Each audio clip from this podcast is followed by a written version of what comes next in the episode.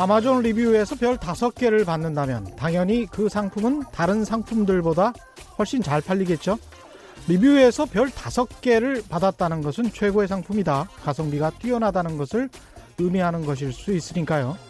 실제로 아마존 리뷰에서 별 다섯 개를 받은 상품들은 그 이하 상품들보다 평균 매출액이 3배 정도나 많았다고 합니다. 가격도 일반 상품보다 높았는데 말이죠. 그런데 여기에 함정이 있습니다. 최근 미국 MBC 뉴스는 아마존 리뷰에서 별 5개를 받은 상품들의 리뷰들 중에서는 상당수가 가짜였다. 이렇게 보도하고 있습니다. 그러니까 상품을 만든 업자들이 직접 임의로 최고 점수를 주는 리뷰를 작성해서 아마존 웹사이트에 올려놓고 이를 근거로 제품을 구매하려는 소비자들을 유인했다는 것이죠. 아마존은 열심히 걸러내려고 했지만 이런 업자들이 너무나 많아서 한계가 있었다라고 변명합니다. 그러면서 미국 MBC 뉴스는 이런 가짜 리뷰를 어떻게 골라낼 것인가 소비자들이 알아야 할 가짜 리뷰 감별법 세 가지를 제시했는데요. 1. 출시한 지 얼마 안 된 새 상품이 리뷰가 너무 많다면 일단 의심해라. 2. 최고 리뷰들의 같은 단어들이 반복됐다면 이것도 의심해라. 3. 마지막으로 별 5개를 너무 많이 받은 제품이라면 의심해야 한다고 조언했습니다. 어떠십니까? 우리나라 인터넷 상거래 시장이 올해 120조 원 정도가 될 거라고 하는데요. 우리는 이런 가짜 사용 후기들이 없을까요? 안녕하십니까 진실 탐사 엔터테이너 있는 대로 닦아 최경령입니다. 세상에 이익이 되는 방송 최경령의 경제쇼 출발합니다.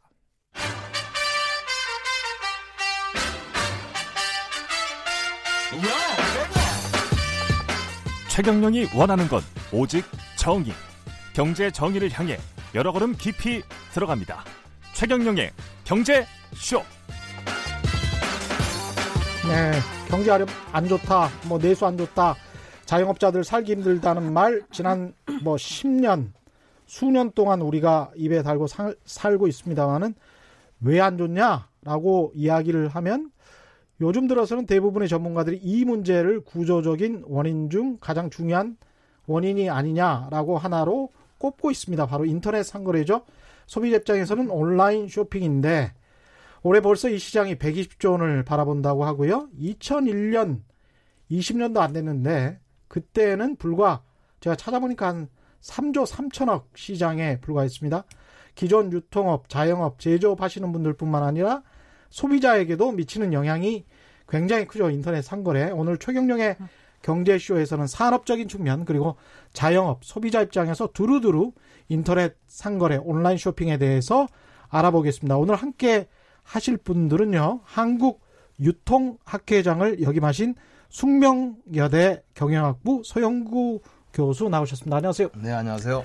정지연 소, 한국 소비자연맹 사무총장도 나오셨습니다. 안녕하십니까? 안녕하세요. 예, 두 분은 이쪽 인터넷 상거래나 관련해서는 한국에서 뭐 가장 좋은 말씀, 올바른 말씀을 해주실 수 있을 것 같습니다. 아, 뭐 그렇진 않습니다. 예, 정보도 많으실 것 같고요. 근데 이게 5년 동안에 최근 뭐 계속 이렇게 인터넷 상거래가 증가를 해서 대형 마트들도 여기에 타격을 입고 있, 있다고 하는데요. 매출액이 어느 정도로 온라인 쇼핑이 성장세고 확장세인지 그걸 좀 말씀해 주십시오. 네, 뭐 아까 120조라고 그랬는데요. 예. 한국의 소매 시장의 그 가장 큰 에, 점유율을 차지하고 있는 게 온라인 쇼핑이거든요. 음. 그러니까 이제 소매 시장을 볼 때는 이제 업태별로 백화점이냐, 대형마트냐, 뭐 편의점이냐, 뭐 여러 가지로 볼 수 있는데 이제 네. 무점포 소매업이 지금 1위거든요. 무점포 소매업. 예. 그러니까 물론 이제 대형마트라든지 뭐 이제 다이렉트 메일이라든지 뭐 이런 거 다 합쳐서 하겠습니다만은. 네. 그래서 한국이 사실은 이제 IT 강국이고 온라인 쇼핑이 전 세계적으로도 저기 전체 소매 시장의 20% 이상이 되는 나라가 전 세계에서 지금 미국하고 음. 한국하고 영국 수준이에요. 예. 중국이 이제 근접하고 있고요. 그래서 빅4라고도 하고 일본은 한참 뒤져 있고요. 음. 그래서 한국이 전 세계 이제 온라인 쇼핑의 메카 중에 하나인데 음. 최근에 이게 가속화되고 있다. 음. 그래서 우리 그 쿠팡의 사례만 봐도 작년 말부터 아마 한 달 매출이 1조가 넘어가는 걸로 지금 한 달. 한 달 매출 1조? 그래도 뭐 아. 뭐 전체 온라인 쇼핑 시장에서는 10%가 안 되는 거죠. 예. 그래서 이제 그 쿠팡이 그렇게 강자로 부각 부각이 되면서 지금 대형마트 시장이 크게 매출이 마이너스가 된 건 아닌데도 불구하고 이마트가 10만 원까지 빠지지 않았습니까? 아, 그렇죠. 주가가 예. 예. 20만 원에서 10만 원 갔는데 8개월밖에 안 걸렸어요. 거의 1년도 안에서 음. 반토막 났거든요. 아, 그랬습니까? 예, 이건 역사적인 사건인데요. 그러네. 있었는데요. 예. 예. 그리고 과거에는 신세계백화점보다 이마트가 음. 훨씬 더 좋은 주식이다. 그렇게 알고 있었는데요. 이렇게 평가를 받았었잖아요. 시작할 때는 33만 원에서 시작했는데 신세계백화점하고 이제 이마 그 이마트가 분리할 때요. 예, 맞습니다. 33만 원에서 시작했는데 백화점은 지금 22만 원이고 음. 대형마트는 지금 11만 원까지 떨어졌으니까 그러니까 계열 분리할 때만 해도 이마트가 훨씬 더 알짜여서 그렇죠. 훨씬 그 규모도 크고 종업원 수도 뭐 한 거의 10배 될 거예요. 뭐 어마어마하게 그렇죠. 이제 이마트가 거의 90%였는데 신세계 그래서 아들 정용진 씨한테 그렇습니다. 간다 뭐 이렇게 이야기를 예. 했었잖아요. 예. 그래서 예. 미래는 정말 알 수 없다. 참 그렇군요. 네. 이런 정도의 성장세면은 소상공인이나 자영업자들은 타격이 굉장히 심할 텐데 어떻게 보십니까? 네, 한 교수님이 그 연구한 그 결과를 보니까 네. 온라인 거래액이 100억이 늘면 소매업체는 8.2개가 줄어든다. 이런 결과를 내셨더라고요. 100억이 늘면 네. 8.2개가 줄어든다. 그래서 야. 백화점이나 마트에서 이제 네. 제품을 구경만 하고 네. 실제 구매는 이제 온라인에서 거래하시는 소비자들이 굉장히 많거든요. 네. 그래서 뭐 개별 업권마다 사실 뭐 차이가 있긴 하겠지만 음. 대형 유통 업체들도 조단위 현금을 확보해서 사실 온라인 강화에 지금 투자를 하고 있는 거 보면 음. 아마 지금 모바일 온라인 거래가 앞으로도 계속 늘어날 거라는 거를 좀 예상할 수 있을 것 같고 음. 지금 한 3년 전서부터 이제 모바일 거래가 이제 PC 거래를 사실 온라인 거래 안에서도 모바일 거래가 이제 앞질렀거든요. 그러니까 네. 손가락 하나만 이제 까딱하면 사실은 이제 물건들을 쉽게 주문하고 집으로 배송되는 이런 구조이다 보니까 음. 앞으로 이게 소상공이나 자영업자에게 미치는 영향들은 좀 심화되지 않을까라는 조금 생각이 듭니다. 생각을 해보니까 우리 방송쟁이들도 똑같은 입장에 처해 있습니다. 음. 모바일로 다 요새 보고 있기 때문에 네. TV에서 잘 보지를 않죠. 음. TV를 일종의 오프라인 시장이라고 본다면 음. 이제 인터넷에서 그 PC에서 이제 모바일 시장으로 넘어간 네.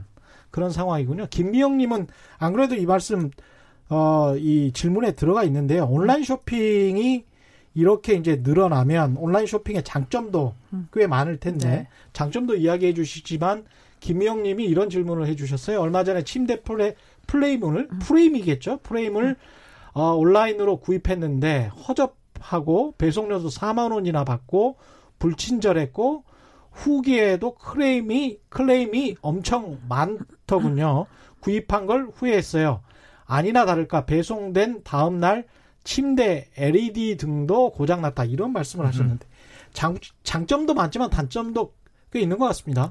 예. 네, 일단은 뭐 거래가 계속 증가한다는 거는 이제 음. 장점이 음. 좀더 많다는 걸 좀 반증하는 게 아닌가 싶기는 하는데요. 그렇죠. 소비자 입장에서 보면 사실 온라인 거래 편리성은 굉장히 일단 좀 많은 것 같습니다. 음. 가격 비 가격 자체만 해도 쉽게 소비자들이 가격을 비교할 수 있고 예. 제일 싼 것을 사실 이제 선택해서 구매할 수도 있다라는 장점이 있고요. 예.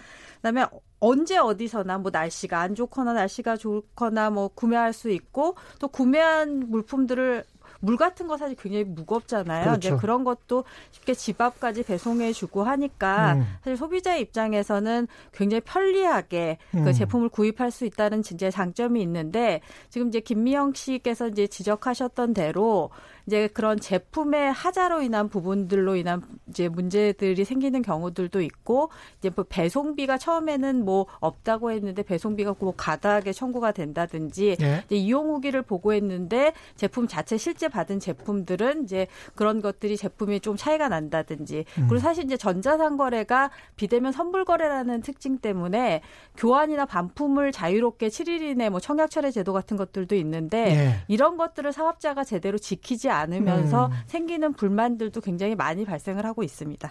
이게 결국은 장사하고 사업이다 보니까 신뢰 문제도 있는 것 같습니다, 교수님. 음. 그렇죠? 네네. 네. 그렇습니다. 그래서 이게 온라인 쇼핑이 신뢰가 없으면 발전할 수 없는 건데요. 예. 우리나라 이제 그 우리 유튜브를 통해서 뭐 연결돼 있고 다들 음. 그 이제 잘못을 하면은 살아남을 수 없는 구조잖아요. 그렇죠. 그래서 이게 연결돼 있고 투명해지는 그런 이제 시장에서 온라인 쇼핑이 뭐 사기를 친다거나 뭐 이렇게 하기가 거의 불가능하지 않습니까? 예, 그런 측면도 또 있습니다. 황희정선님은 저희 집은 80% 온라인 쇼핑을 합니다. 야, 이러니까 자영업자분들이 힘드실 것 같아요. 회와 어패류만 집 근처 대형마트에서 사 먹습니다. 네. 회라고 생각 말하니까 그 말씀하시는데 저는 회도 온라인에서 네. 쇼핑을 하는데요. 쇼핑이 아니고 SNS에 뜨더라고요. 특정 어떤 사업자가 떠서 이렇게 굉장히 믿을만할 것 같아서 시켜 먹어보니까 품질이 상당히 높아요. 아. 예, 그래서 깜짝 놀랐던 기억이 있습니다. 뭐 배달앱 같은 경우에도 예. 지금 회 주문이 가능하고 예. 오늘 그 기사도 보니까 어패류 생선 같은 경우에도 온라인을 통해서 배송을 이제 거래가 그러니까요. 굉장히 활발하게 해서 증가를 하고 있다라고 합니다. 그러니까 배송하시는 분들도 또 할아버지 할머니들을 고용해 가지고 음. 그분들이 지하철로 이렇게 배송을 음. 해 주세요. 음. 네. 그러니까 배송료나 이런 것들이 또 싸게 되고 네. 그분들 고용 창출도 좀 되는 것 같고 음. 아 이런 측면도 있구나 음. 그런 생각을 했습니다. 근데 이제 이런 온라인 쇼핑이 활성화가 되면 제조업체 입장에서 봤을 때도 그렇고 유통업도 마찬가지로 서로 가격 비교가 네. 아주 뭐 단순하게 될 수 있으니까요. 네. 디플레이션 논란이 일어날 수가 있고 네. 이게 아마존 효과라 그래서 교수님 맞습니다. 너무 잘 아시겠지만 네. 결 결정적으로 이제 물가가 어느 정도 상승해야 이게 경제 성장률도 좀 올라가고 그럴 텐데 네. 전혀 그런 현상이 안 일어나니까 네. 이거 어떻게 해야 될까요? 이게 소비자 물가가 이제 그 뭐 한 좀 오르면서 인플레이션이 좀 발생하는 게 가장 이상적인 뭐 그렇죠. 경제 성장 상황인데 예. 이제 온라인의 성장이 아마존 효과, 이제 월마트 효과가 오랫동안 한 20년 있었습니다만은 음. 이제 아마존 효과로 대체됐는데 결국 가격을 인하하는 효과거든요. 그렇죠. 월마트가 워낙 싸게 팔고 음. 오늘 아마존도 워낙 싸게 팔고 우리나라는 이제 아마존이 활성화 안 돼 있으니까 음. 쿠팡 효과라고 할수 아. 있겠는데 아. 최근에 이제 한국은행 경제연구원이 아주 좋은 연구를 했어요. 예? 온라인 거래가 확대되는데 이제 얼마만큼 이게 효과가 있느냐. 음. 그 인플레이션의 하방 압력이라고도 하고 물가를 다운시키는 효과가 얼마나 되느냐 봤더니요. 온라인 상품의 판매 비중이 1% 오를 때마다 물가 상승률이 0.1% 다운된다라고 야, 하는 현상입니다. 10분의 1 정도 영향을 미치네요. 예. 예. 그래서 이제 소비자 물가가 뭐 한 2% 올라야 되는데 이제 2% 오르질 않는 어. 0% 1%가 되고 뭐 이렇게 0%가 되 지금 요새 최근에 이제 소비자 물가 상승률이 상당히 약한 이유는 예. 저가 시장 다이소 소위 말해서 다이소가 초저가 제품이잖아요. 그러니까 다이소에 가서 물건을 구매해서 음. 또는 이제 쿠팡에서 구매해서 자신의 가처분 소득을 좀 보전했다가 예. 해외여행을 간다거나 뭐 이런 식의 소비 행태가 아, 가속화되고 있는 거죠. 그렇군요. 예.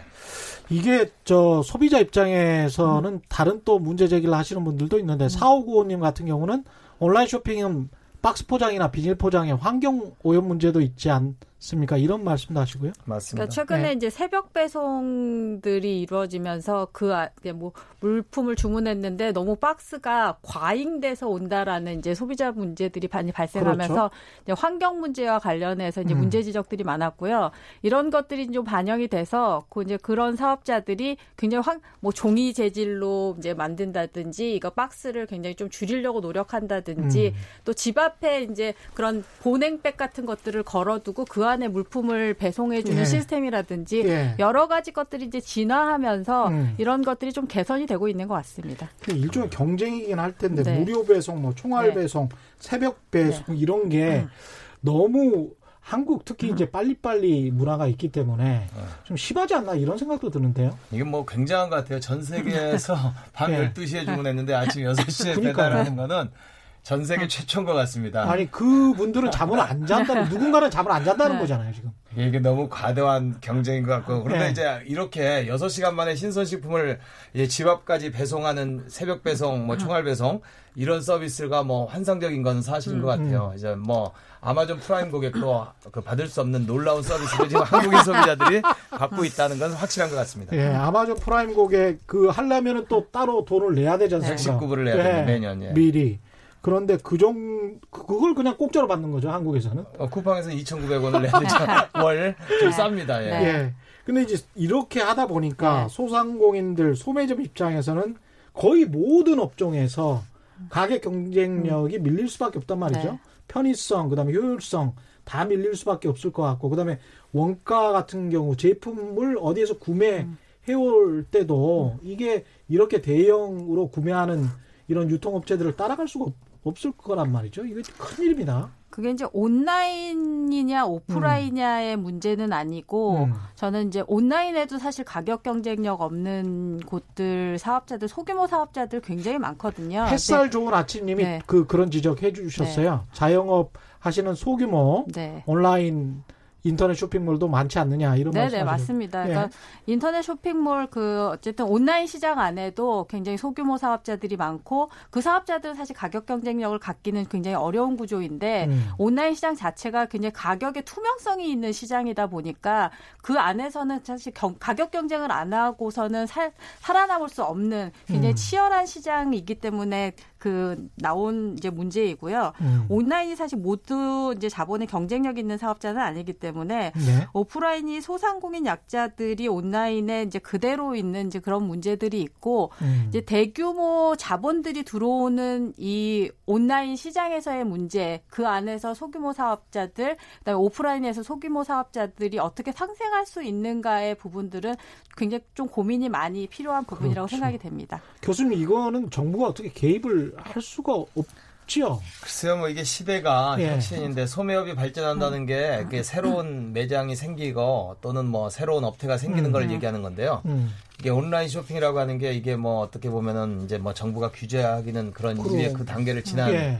어떻게 보면 혁신적인 음. 서비스잖아요. 그렇죠. 그래서 뭐 지구 온난화 같은 트렌드로 봐야 되지 않나 네. 저는 그렇게 생각합니다. 네. 음. 이게 지금 우리나라 현상만 아니고 외국도 마찬가지지 않습니까? 아 그렇습니다. 그래서 재미있는 거는 미국이 2015년 이후에 트럼프 지난 3년 동안에 경제가 정말 뭐 저, 저성 개발국 도상국보다 높은 수준의 3% 정도 경제 성장이 한 적도 있는데 음. 이런 와중에서 일, 미국의 2015년 이후에 소매 기업들이 40개 이상 도산됐거든요. 40개. 예, 예. 이게 경제는 좋은데 음. 소매 업체가 망하는 현상은 음. 바로 이제 아마존 때문이기도 음. 하고요. 음. 온라인 쇼핑 때문이기 음. 때문에 그렇습니다. 이게 결국은 상가, 부동산 같은 것들, 건물 같은 것의 가격에도 영향을 미칠 것 같습니다. 그렇습니다. 미국의 예. High Street이 붕괴된다 뭐 이런 얘기를 하는데 음. 그거는 이제 다 아마존으로 쇼핑을 하기 때문에 그렇죠. 그 아마존 프라임 고객이 한 달에 199불 아니 1년에 199불이니까 우리나라 돈으로는 어떻게 됐습니까? 뭐 한 15만 원이잖아요. 예. 그 15만 원 정도의 돈을 내면서 119불 119불. 119불. 예. 그러니까 15만 원을 회비로 내는 사람들의 숫자가 1억 천만 명이에요. 음.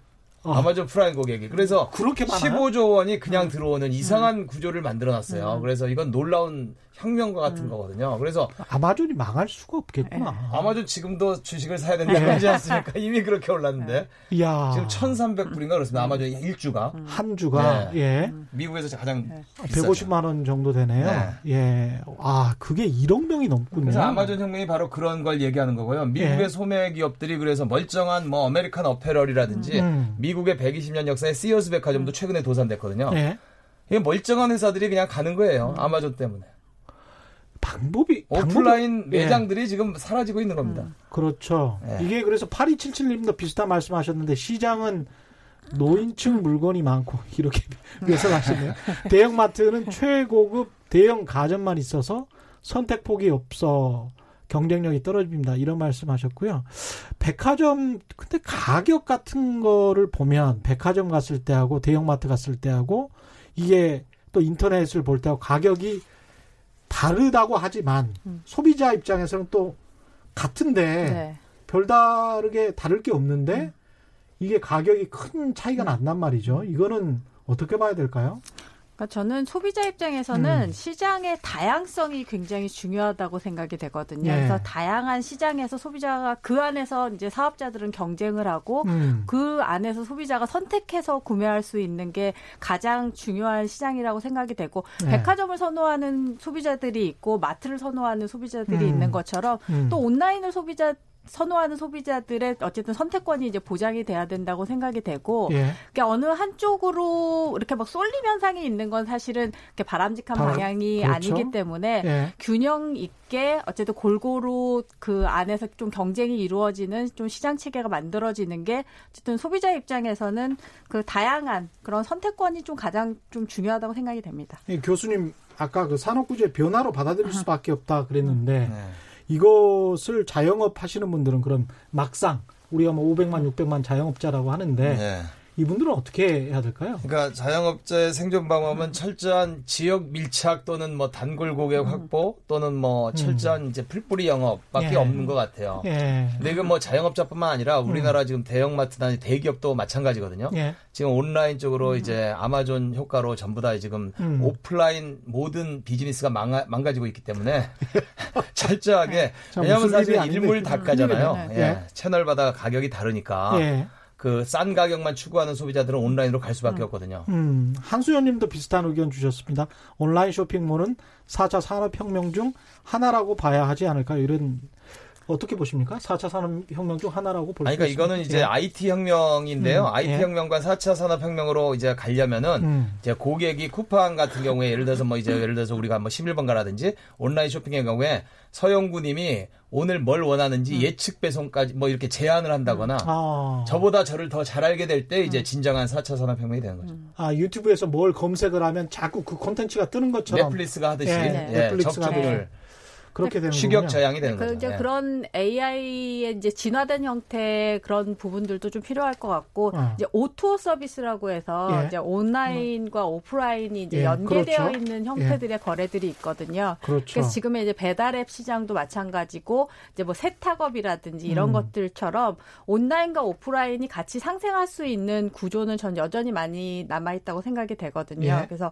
오프라인에서 사람을 또 직접 만나서 접점해서 또 하는 부분들을 또 선호하는 소비자들도 있고 음. 그런 매개체 역할을 하는 것이 또 온라인이 될 수 있기 때문에 어쨌든 기술의 발전은 기본적으로 소비자 후생을 증진하는 방향으로 가야 한다고 생각이 되거든요. 그런 측면에서 온라인과 오프라인이 여전히 상생할 수 있는 그런 모델들은 많이 있을 거라고 생각이 됩니다. 우리가 근데 막연히 그런 음. 이야기를 했단 말이죠. 음. 개인정보 이야기를 하면서 음. 이게 내가 몇 시에 무슨 닭발을 먹는 것을 이 컴퓨터나 내 핸드폰이 이미 알고 있는 내 기분이 나빠 뭐 이렇게 네. 생각해 보니까 네. 뭐 이런 생각을 할 네. 수도 있는 것이고 네. 나중에 이게 뭐 어떤 범죄 수사나 이런 거에도 본의 아니게 이용될 수도 있는 것이고 그럴 범죄 피해를 받을 수도 있는 것이고 그러니까 이런 부분들에 관해서는 뭔가 다른 또 규제를 해야 되는 것 아닌가 이런 이야기도 했는데 소비자 입장에서는 어떻게 봐야 될까요? 그러니까 이제 데이터 경제 시대잖아요. 예. 지금이 그 안에서 사실 이제 개인 정보 이슈들이 굉장히 이제 많이 등 이제 등장하고 그렇습니다. 있고 예. 소비자들은 사실 우려를 하고 있지만 음. 이제 산업계에서는 이런 개인 정보 이슈 때문에 너무 서비스가 제한적이다라는 이제 주장들을 이제 많이 하기는 하거든요. 예. 근데 그럼에도 우리가 사실은 개인 정보 유출 때문에 사실 소비자들이 굉장히 많은 피해를 당했기 때문에 음. 그 부분에서 사실 굉장히 민감하시거든요. 예. 그래서 개인 정보 를 활용함에 있어서 사실 상업 적인 측면으로 이제 활용하는 부분에 있어서는 저는 소비자의 자기 결정권이 굉장히 중요하다고 중요하게 고려돼야 된다는 생각을 갖고 있거든요. 소비자의 자기 결정권. 네. 예. 그래서 어쨌든 이게 소비자의 어쨌든 그런 그 동의나 이런 것들에 조금 기반해서 음. 소비자들이 그런 것들을 좀 컨트롤할 수 있는 측면에서 어쨌든 상업적으로 할, 활용되는 그런 공익적인 측면은 좀 제외하더라도 예. 상업적인 측면에 있어서의 부분들은 어쨌든 소비자의 선택적인 부분들이 저는 굉장히 중요하다고 생각이 됩니다. 곽중순님은 오프라인 매장도 같이 발전하기 위해서는 건물 임대료 내려야 됩니다. 뭐 이런 말씀하셨는데요. 건물 임대료는 자, 자연히 내려갈 수밖에 없을 것 같습니다. 저렇게 네. 공실이 심하게 되면 네. 뭐 장기적으로는 어떻게 버티겠습니까? 음. 이철현님 자영업자들이 이런 상황에 어떻게 적, 적용해야 하는지 네. 적응해야 네. 하는지 그런 말씀이시겠죠? 적응해야 하는지에 대한 해결책 부탁드립니다. 한번 말씀을 하셨는데 조금 더 구체적으로 말씀해 주시면 좋을 것 같고요. 오프라인 매장을 운영 중인 저희로서는 온라인상에서 영업 전략을 구상해야 하는데 아까 말씀하셨죠. 오투어 네, 네. 어, 말씀 구상해야 하는데 너무 광범위하고 방법도 잘 모르겠고요. 걱정이네요. 이런 부분들을 좀 구체적으로 말씀해 주시면 좋을 것 같습니다. 예. 그렇습니다. 이게 뭐 기본적으로 그 굉장히 어려운 거죠. 왜냐하면은 그 아마존도 영업 이 철학이 아마존이 되게 아, 이상하게 이상한 회사예요. 왜냐하면 네. 영업이익을 남기지 않고 다 재투자를 해가지고 음. 아, 그 사실은 제대로 한다면 굉장히 많은 영업이익을 그 아마존의 웹 제조스라는 네. 그 우리 사주가 네. 아주 독특한 철학을 갖고 있습니다. 음. 그래서 그 그랬기 때문에 지금 아마존이 생긴 건데요. 음. 다시 다 고객들한테만 고객의 이익을 위해서 모든 거를 갖다 바치기 때문에 배당도 안 합니까? 그 배당보다는 예. 지금 이제 뭐 그 상장 회사긴 하는데 예. 예. 그 철학을 주주들이 다 지지하는 거죠. 아, 미래 가치가 상승할 거기 때문에. 아. 지금 쿠팡도 적자가 뭐 1조 이상 나고 네. 있고요. 예. 그런 걸 보면은 사실은 그런 어, 거대한 공룡 플랫폼 때문에 음. 예, 가격 같은 거에서 도저히 경쟁력이 없거든요. 우리 자영업자들이. 예. 그래서 자영업자들은 동네에 오는 그 고객들한테 뭐 이름을 외울 수도 없지만 음. 이름 정도를 외울 수 있는 정도의 어떤 철저한 영업이 가, 되지 않으면은 갈 이유가 없는 거죠. 아 이름 정도는 다 외우고 있어야 된다. 뭐 고객들의? 인사는 기본이니까. 네. 그러니까 뭐 예를 들어서 온라인이 못하는 어떤 차별화된 서비스가 차별화된 가격에서는 서비스. 경쟁력이 없다는 음. 말씀을 제가 드리는 겁니다. 9773님도 비슷한 말씀이신 것 같고 일본 소매업계도 아마존 때문에 다 무너지고 있다고 하던데 사실인죠 이런 말씀 맞습니다. 하셨고요. 일본도 지금 아마존이 2017년 이후에 1등이 됐거든요. 음, 라쿠텐이라는 1위 업체를 제끼고 아, 마존 접근이 예. 1등이 돼서 예. 아, 라쿠텐하고 아마존 때문에 다 장사 못하겠다. 우리 일본 상인들의 이구동성입니다. 3773님 안 그래도 이 말씀 여쭤보려고 했는데 직업이 다 없어져도 택배 배달업은 영원 불멸이겠네요. 아. 이런 말씀 하셨는데 이게 나중에 로봇으로 대체될 수도 있을 것 같기도 하고요. 늘어나는 업종도 있어야 되는 거 아닙니까? 온라인 쇼핑 활성화로? 아, 그렇습니다. 그래서 네. 이제 쇼핑의 그 개념이 음. 클릭으로 바뀌고 검색으로 바뀌다 보니까 음. 이제 소매업의 정체성 자체가 industry의 정체성이 변했어요. 그래서 택배업으로 변한 거죠. 물류업으로 음. 변했습니다. 그래서 물류업체들의 주가가 계속 오르고 있고요. 네. 그 다음에 이제 배송 기사들 수는 늘어나고 예. 당분간은 향후 10년간은 저는 이제 배달 관련 업종과 어, 고용자 수는 계속 늘 것이다. 이렇게. 아. 근데 이쪽에 또 어떻게 보면은 보험이랄지 여러 가지 문제에 있어서 또 저임금이랄지 노동 환경이랄지 음. 이런 것들도 또 문제가 제기가 되고는 있습니다. 소비자들은 뭐 무료 배송, 총알 배송, 새벽 배송 해가지고 굉장히 좋은 환경이지만 이게 너무 강화되다 보니까 그런 것도 좀 균형이 맞춰져야 되지 않을까 그런 생각도 들고요. 예. 네, 그러니까 사실 이제 무점포 판매라고 하면은 음. 이제 그런 굉장히 사람도 적게 쓰고 막 이럴 것 같지만 사실 그 안에서 움직이는 그 사람들의 수는 사실 굉장히 많이 있거든요. 네.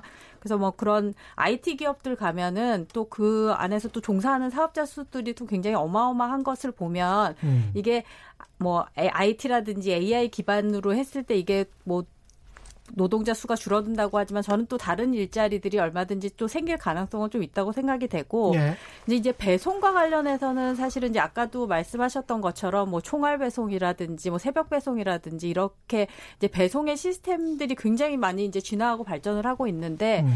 이게 정말 이게 무조건 뭐 다음 날 받아야 되고 새벽에 받아야 되고 빠른 것만이 우리가 소비자들이 정말 추구하는 서비스인가에 대한 부분들은 좀 생각해 볼 여지들이 많이 있는 것 같습니다. 네. 음.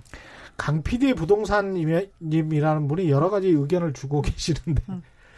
특히나 여자분들이 오프라인보다 온라인 물건 구매에 충동적이고 중독되는 분들이 많다는 의견인데 약간 여성 차별 발언인 것 같고요.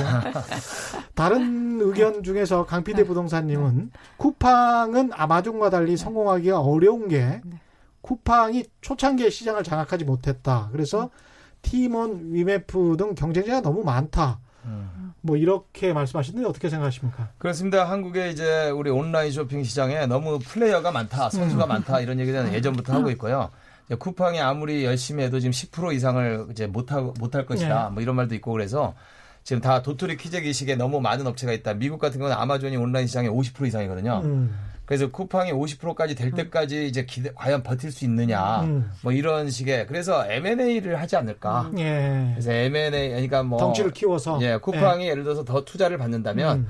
이제 한 3, 4위 업체를 구매를 해서 음. 50%가 돼야만이 그때부터 이제 어떻게 보면은 상당히 음. 예, 독점적 이윤을 향유할 수 있기 때문에 그렇죠. 예, 어. 그렇습니다.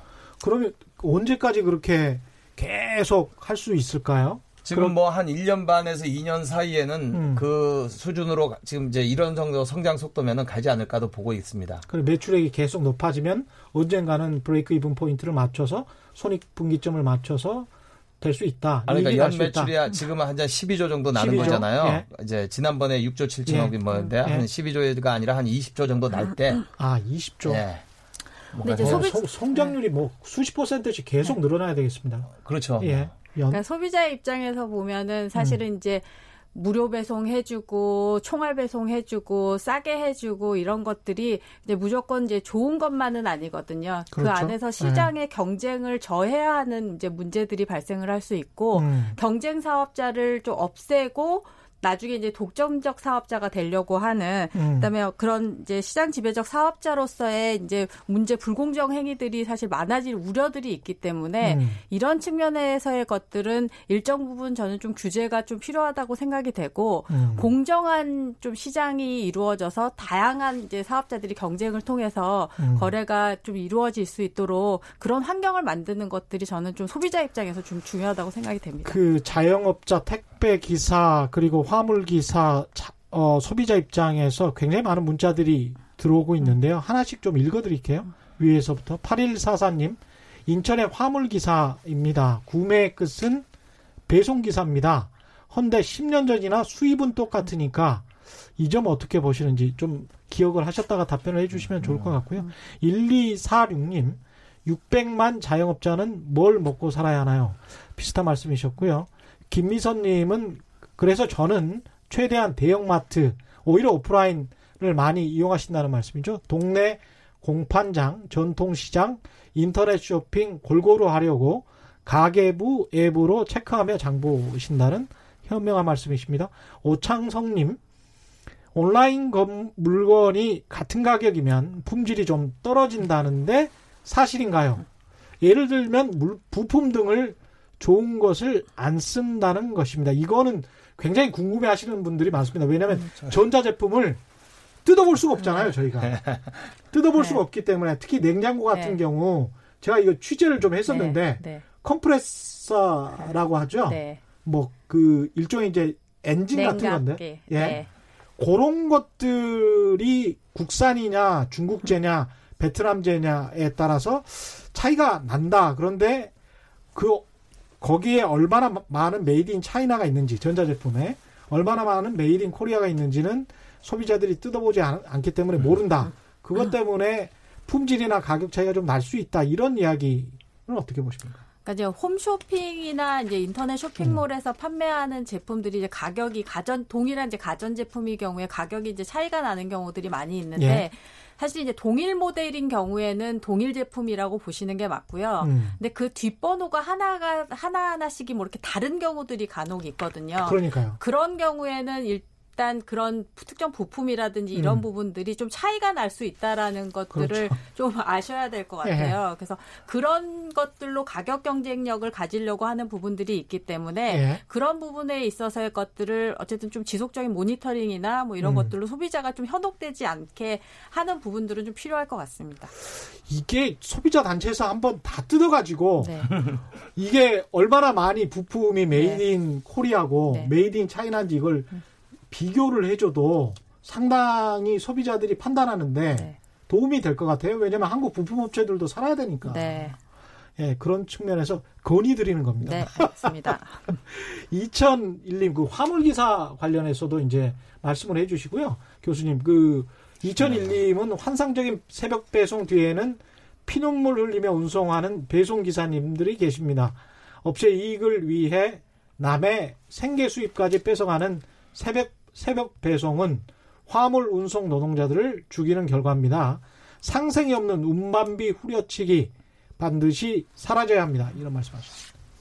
이게 상당히 힘들죠. 예. 저도 뭐 10년 10년간 월급이 음. 잘못 올랐어요. 그래서 지금 사실은 우리 기사님뿐만 아니라 예. 우리나라 많은 우리 어, 우리 전문직을 포함해서 예. 많은 분들이 10년 전하고 수입이 거의 같다 이렇게 보시면 돼요. 근데 10년 동안 사실은 물가도 많이 안 오른 건 사실이거든요. 아, 그래서 사실은 그렇군요. 한국이 10년 전에 음. 어떻게 보면은 피크를 이루고 음. 그 다음부터는 지금 이제 사실은 굉장히 험, 험악한 가처분 소득이 늘지 않는 사회로 간 지가 꽤 됐긴 사실이거든요. 그러네요. 생각해 보니까 이제 수출 대기업들 네. 아주 장사를 잘했던 삼성전자와 같은 쪽은 아이고. 많이 늘었었는데 네. 그 밖의 기업들이랄지 그 밖의 업종들은 크게 늘지 않았던 것 같습니다. 네. 네. 그런 측면이 있네.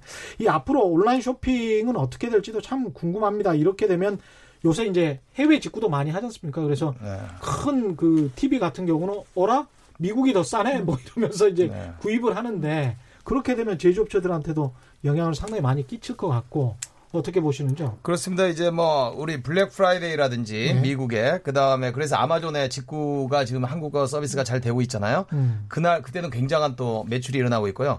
또뭐 빼빼로데이라고 우리는 부르고 있습니다만은 이제 중국의 그 뭐 알리바바가 하는 전 세계에서 최고의 쇼핑 축제가 있고 온라인 쇼핑에서는 지금 사실은 이제 한국하고 그 중국하고 뭐 미국이 경계가 없어지는 그런 놀라운 또 일이 벌어지고 있거든요. 아. 그래서 온라인 쇼핑은 그, 그 증가율이 상당하기 때문에 음. 직구 시장은 급성장하는 시장입니다. 온라인 쇼핑몰 전체보다는 더 급성장하는 매출을 가지고 있습니다. 그렇군요.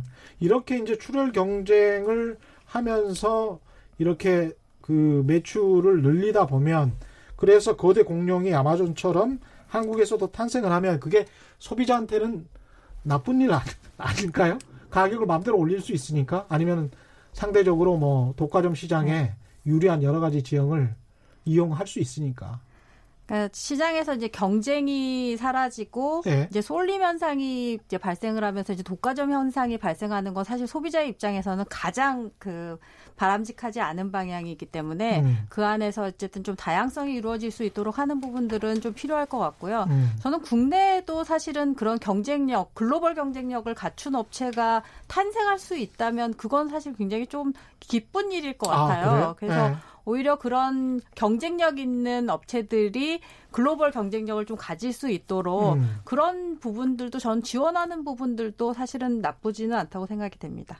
정재영 사무총장님 말씀하신 것처럼 음. 만약에 그러면 지금 현재 우리나라에서 1위를 하는 어떤 유통업체가 중국이나 이런 데 가서 온라인 시장을 어떻게 해볼 수 있을까요? 어떻게 보십니까? 그 가능성은? 글쎄요, 이게 뭐 그 우리 손정희 회장이 투자를 했다는 쿠팡의 네, 경우에 네. 예를 들면은 이게 AI 회사다라고 생각하기 때문에 투자했다는 거거든요. 음. 그래서 뭐 단지 이제 온라인 쇼핑 업체면은 한국 시장에 아주 미미하기 때문에 그렇죠. 그래서 AI를 잘 가동을 해서 아마 그 쿠팡을 미국 증시에 상장을 하고 아, 전 세계적인 AI 소매 기업으로 키워보겠다는 게 손정희 회장의 이제 보관이라고 알고 있습니다. 그래서 그런 생각을 하면은 또 뭐 한국에서 육성은 됐지만 음. 또뭐 한국 기업이잖아요. 또 예. 사실은 쿠팡이 뭐 음. 한국인 그다 예. 100% 고용하고 있고요. 예. 물론 외국 사람들도 많이 음. 있습니다만은 그래서 이제 주소지가 물론 이제 본사는 이제 미국이기 때문에 그 아, 쿠팡을 아, 미국이군요. 그렇죠. 그리고 아. 쿠팡을 주식을 살 수가 없고 우리가 아. 비상장 주고 그래서 예.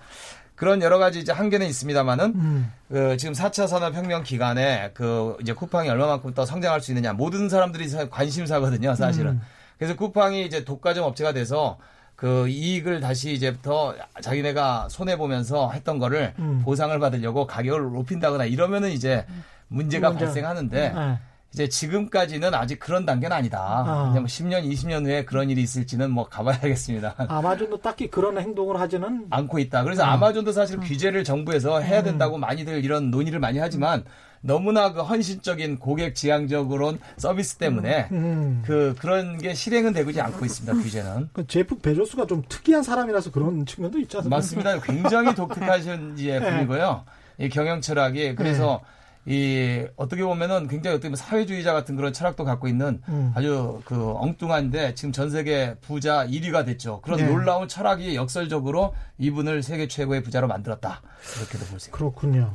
근데 아까 말씀하신 손정희 회장이 쿠팡은 AI 업체다 이런 말씀하셨잖아요. 근데 네. 그게 구체적으로 단지 물류를 AI를 동원해서 좀 혁명적으로 해본다는 건지 아 그게 아니라 이제 빅데이터잖아요. 예. 그러니까 지금 한국이라는 이제 5천만 시장을 음. 테스트베드로 해서 이 사람들의 이제 거래 금액이라든지 모든 아. 데이터를 가지고 최적의 솔루션을 개발을 해서 이거를 뭐 아. 뭐 필리핀 가서도 할 수 있는 거고 유럽 가서도 할 수 있는 거죠. 아 그렇군요. 그러면 그게 이제 또 다른 나라에 가면 다른 나라의 또 문화나 어떤 풍습이나 이런 거를 또 관찰을 하는 또 데이터가 또 모여, 모여져야 될 것 같습니다. 저는 뭐 손정 회장하고 얘기를 직접 못 해봤지만 네. 손정 회장의 머릿속에는 네. 아마존에 대항할 수 있는 네. 아시아발 네. 아, 마존을 만들겠다라고 하는 생각이 네. 있는 것 같습니다. 근데 이제 그러기에는 지금 쿠팡이 보여주고 있는 영업 형태라든지 음. 뭐 비즈니스 모델 자체는 크게 혁신적이라고 보기에는 좀 부족한 그렇죠. 측면들이 많이 네. 있는 것 같습니다. 네. 네. 그러니까 뭐 어떻게 보면 가격 경쟁 밖에 안 네. 하는 것처럼 네. 보이기도 하니까요. 3533님은 쇼핑몰 하는 신발 업체고 부산인데요. 저희가 자체 제작한 디자인 상표 정말 힘들게 개발해서 판매하다 보면 가짜 제품이 70% 비슷하게 만들어서 싸게 팔고 있습니다. 이런 사람들 때문에 막대하게 피해보고 있습니다. 특히 이제 인터넷 상거래가 발전하면 특히 그럴 것 같습니다. 상도덕이 없는 온라인 업자들 너무 많습니다. 이런 측면도 있군요. 허니 박님입니다. 어, 새벽 배송 다 대기업들이 하청 업계에 맡깁니다. 새벽 1시 출근하는데요. 중요한 건 기사들이 며칠을 버티질 못해요. 이게 한정 없이 이렇게 무한 확장으로 갈 수는 또 새벽 배송이나 총알 배송으로 갈 수는 없을 것 같습니다. 언젠가는 멈추겠네요. 이거 보니까. 리코님, 온라인에서 네이버 같은 포털은 진출 못하게 해야 하는데 사업자를 쪼개서 독과점 형태가 돼가고 있습니다. 광고도 네이버에 돈 주고 내고 거기에 네이버 페이라고 해서 구매하고 결제를 하는 독과점 형태가 되어가고 있습니다. 포털이 온라인 상거래 진출하는 거에 관해서는 어떻게 생각하십니까? 그래서 뭐 우리가 한국의 아마존이 누가 되느냐를 가지고 음. 네이버냐 뭐 쿠팡이냐를 가지고 한참 논의를 했는데요. 네. 포털이 이거 이것도 해도 되느냐. 근데 네. 뭐 사실은 뭐 그 어떤 규제는 뭐 자기가 축구를 하든 농구를 하든 상관은 없는데 음. 그다 하니까 그 문제가 될 수도 있는데 이건 사실은 굉장히 그 민감한 이슈고요. 예. 이제 네이버가 과연 이제 쇼핑 업체로 성장을 하는데 우리 음. 뭐 이게 규제를 해야 되는지에 대해서는 뭐 또 딴 시간에 더 집중적으로 한번 토론해봐야 될 것 같습니다. 이게 지금 온라인 쇼핑으로 소비자 피해. 네. 이 아까 제가 오프닝에서 말씀드렸습니다만은 미국 MBC 뉴스에서 최근 나온 거거든요. 이런 소비자 피해가 계속 늘고 있는데 아까 말씀하셨 그 많은 우리 청취자분들이 보내준 것처럼 소규모 자영업자들 문제도 있을 수가 있고 그리고 대형 업체들도 문제가 있을 수가 있는데 이유가 뭐고 보완책 마련 같은 거는 뭐 있을까요? 그러니까 온라인은 온라인 쇼핑은 사실 이제 신뢰 기반으로 음. 이제 움직이는 시장이라고 할 수 있기 때문에 그 안에서의 다양한 문제들을 해결하기 위해서는 기본적으로 저는 사업자들이 그런 그 신뢰를 그할수 있는 환경을 만드는 부분들이 굉장히 중요하다고 생각을 하고 음. 소비자들이 이제 믿고 이제 거래할 수 있는 그런 안전한 시스템서부터 그런 아까도 말씀하셨던 이용 후기 같은 부분들을 조작한다든지 이제 이런 부분에 대한 것들을 좀 어쨌든 시스템적으로 막을 수 있는 그런 것들을 만드는 부분들도 되게 중요하고 아까 말씀하셨던 이제 가품에서의 그 청취자분이 말씀하셨던 가품에서의 문제들이 이제 온라인에서 사실 이제 굉장히 심각한 문제라고 할 수 있는데 음. 그런 것들을 좀 예방하기 위해서 이제 플랫폼의 책임을 강화해야 한다라는 이제 주장들이 이제 제기가 되고 있거든요. 음. 그래서 그 안에서 어쨌든 모니터링을 강화하든 그 입점하는 사업자들을 관리하든 뭐 네이버가 진출하든 아니든의 문제가 아니라 그 플랫폼을 제공하는 그 사업자들이 책임을 조금 강화함으로써 소비자들이 음. 좀더 안전한 그 안전하게 물품을 구매할 수 있는 좀 신뢰 기반의 환경을 만드는 것들이 소비자 입장에서는 굉장히 중요하다고 생각이 됩니다. Y-A-M-E-T-E-C-H 야메 테크님이군요. 야메 테크님. 아마존에선 물건 잘못 배송하면 반품 귀찮으니 그냥 갖고 원래 물건 다시 보내줄게. 이러니까 고객이 사랑하는 겁니다. 음. 이런 말씀하셨네요. 네, 아마존에 네. 뭐 묻지마 묻지마 반품이 가능한 회사가 그렇죠. 있죠. 네. 이게 또 약간 미국의 소비 문화가 또 이런 게 있, 있는 것 같습니다. 맞습니다. 네. 예. 그리고 또 배송이 사실은 굉장히 비용이 많이 발생하는 맞습니다. 구조다 보니까 음. 그러느니 제품 그냥 그 반품 받고 보내느니 그냥 제품 보내준다라는 측면이기 때문에 음. 이 자체가 뭐 너무 좋은 시스템이다라고 얘기하기는 사실 좀 어려울 것 같습니다. 현상인 것 같아요. 네네. 네. 네. 마지막으로 교수님 그 자영업자들이 온라인 시장에서 살아남는 방법 한두 가지만 더 구체적으로 말씀해 주십시오. 예, 예. 자영업자들이 이제 온라인 쇼핑에 들어가는 게 아니라 오프라인에 있어서 자영업자들이 예. 예. 온라인하고 대응하기 위해서는 재미있는 매장을 만들어야 될 것 같아요. 이제 재미있는 매장? 예, 음. 일본에서 이제 오프라인 매장들이 많이 망가지고 있지만 돈키호테가 음. 잘 되고 있는데요. 예. 돈키호테는 그 재미가 컨셉이거든요. 아. 그래서 물건 찾는 재미. 음. 그래서 좀 더 이제 그 매장을 가야 되는 이유를 만들어 줄 때 좀더 음. 버틸 수 있지 않나 생각합니다. 오늘 긴 시간 말씀 감사하고요. 지금까지 숙명여대 경영학부 서은구 교수와 정지현 한국소비자연맹 사무총장과 함께했습니다.